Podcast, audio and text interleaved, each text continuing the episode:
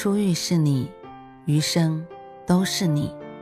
嘿、hey, 朋友你好，我是兔子，欢迎来到情感故事馆。在这寂静的夜里，愿兔子的声音能够陪伴你，温暖你。兔子与你在一起。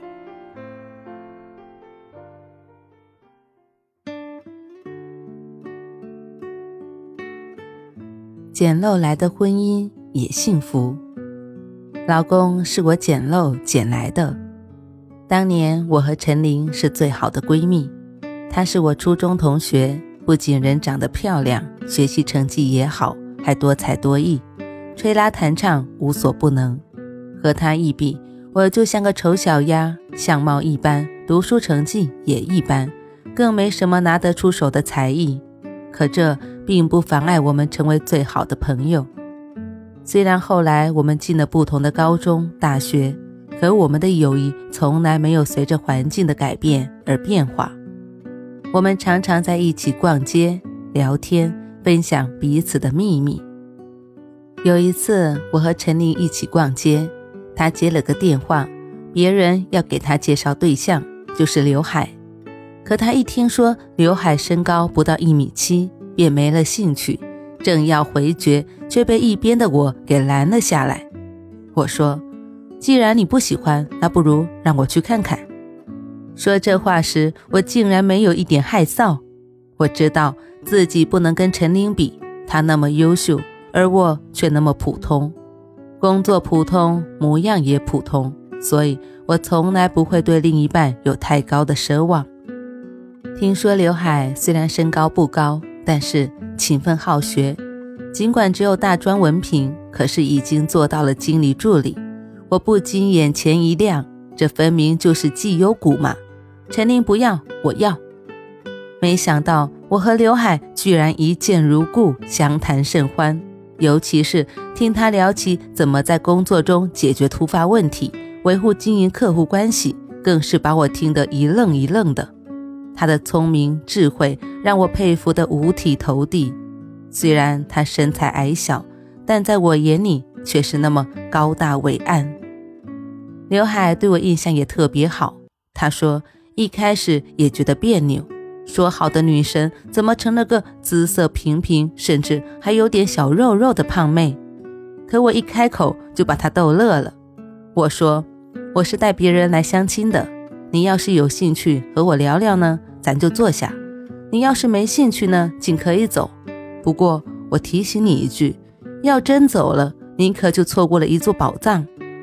我的幽默瞬间把他牢牢吸引了。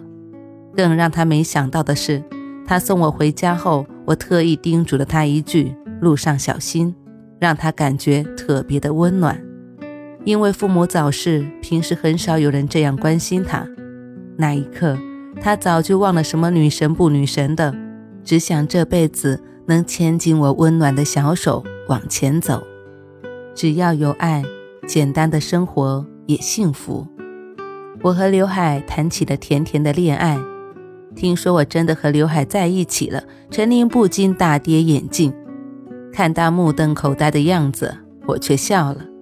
其实刘海除了外表不怎么样，其他都很好，聪明能干，人也很温暖。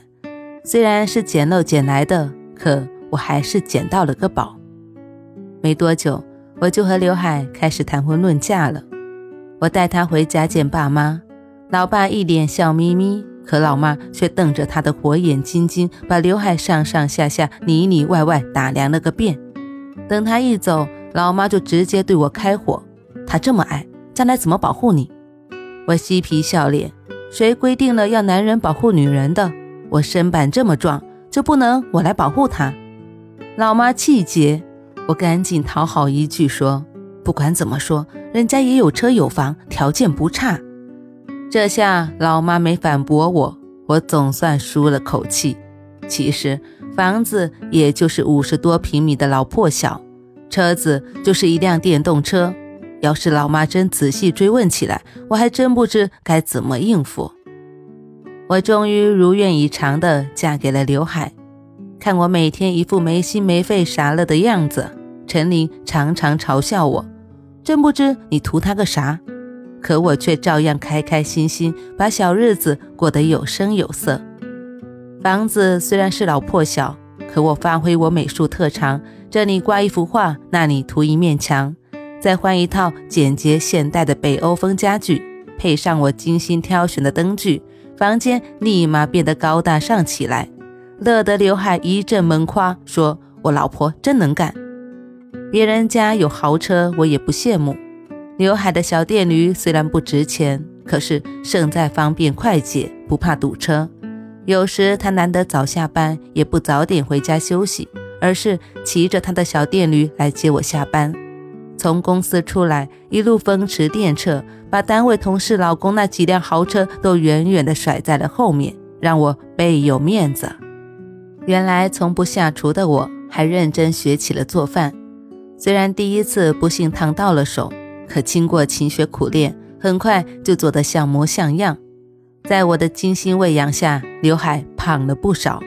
为这，我又被陈琳嘲笑了。她说，女生就该对自己好一点，有给老公做饭的功夫，为什么不花在自己身上？做做美容，逛逛街，把自己打扮得漂漂亮亮的。我却只是笑笑。她以为刘海吃了我做的饭，光是长肉吗？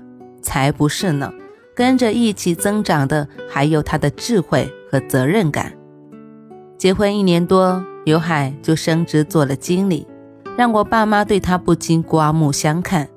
那天饭桌上，我妈忍不住夸了她一句，刘海却谦虚地表示，这都是小美的功劳，她有旺夫运，我自从娶了她就越来越旺了，把我妈乐得花枝乱颤。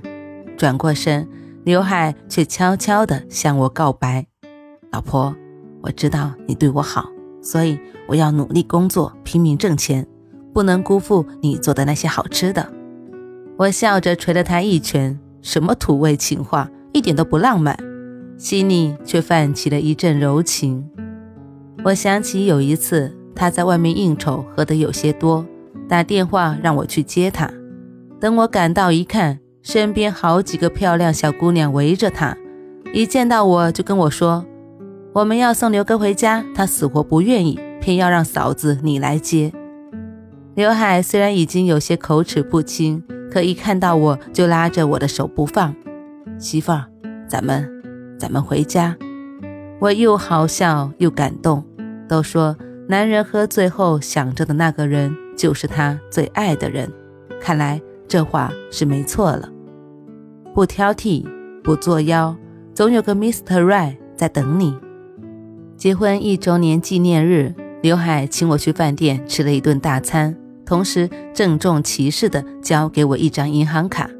他说，礼物就不买了，这张卡里是他所有的积蓄，以后他会把所有的收入都存在这张卡里，卡的密码是我的生日。婚后第三年，终于如刘海所愿，他用努力打拼来的钱为我换了一套大房子。喜事接二连三，搬进新家后不久，我怀孕了，可把刘海乐的，每天小心翼翼地照顾我，真是捧在手里怕摔了，含在嘴里怕化了，恨不得把我照顾成个小公主。终于等到进产房那一天，刘海早早地请假等在产房外。也许是乐极生悲，生下女儿后，我忽然就开始大出血。当时情况十分紧急，后来听我妈说，刘海的脸色都变了，拿着笔签术前同意书的手也在不断的抖。最后还是我妈当机立断，接过笔签了字。我妈说，从没见过刘海那么失态过。我手术的过程中，她一直脸色苍白，眼圈泛红。我妈感慨地说，我看出来了，他可是真心在乎你啊。所幸最后我终于有惊无险，死里逃生。渐渐恢复的我，那天第一次抱起女儿，兴奋之余却有些失望。那眉眼和刘海简直是一个模子里印出来的，平淡无奇，一点都不好看。宝贝，你可是个女生哎，长成这样以后怎么找好婆家？看我愁眉苦脸的样子，老妈在边上忽然接了句：怕啥？他爸那样不也被你捡漏捡回来了？他呀，以后说不定就被哪个没眼光的捡漏捡走了呢。我不禁扑哧一愣，可不是嘛，一块馒头一块糕，姻缘自有老天注定。就像我和刘海不也生活得很幸福吗？我操那么多心干嘛？那天我和陈宁一起去逛街，逛完后刘海带着女儿来接我回家。隔着马路远远看着他一手抱着女儿，一手捧着我最爱喝的奶茶，陈林有些酸溜溜地对我说：看你多幸福。我笑着回他：我要谢谢你，这份幸福是你成全我的。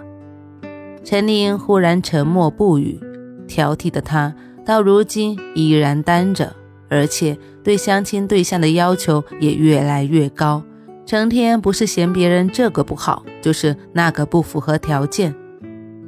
我真诚地对陈宁说：你看，你原来还嫌弃刘海呢，这会也觉得他不错了。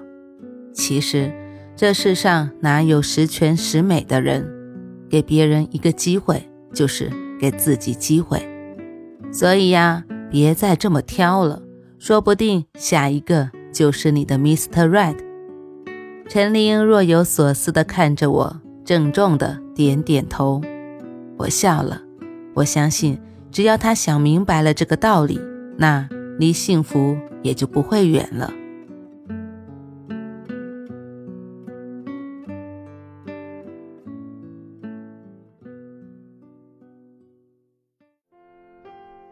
晚安，正在听故事的你。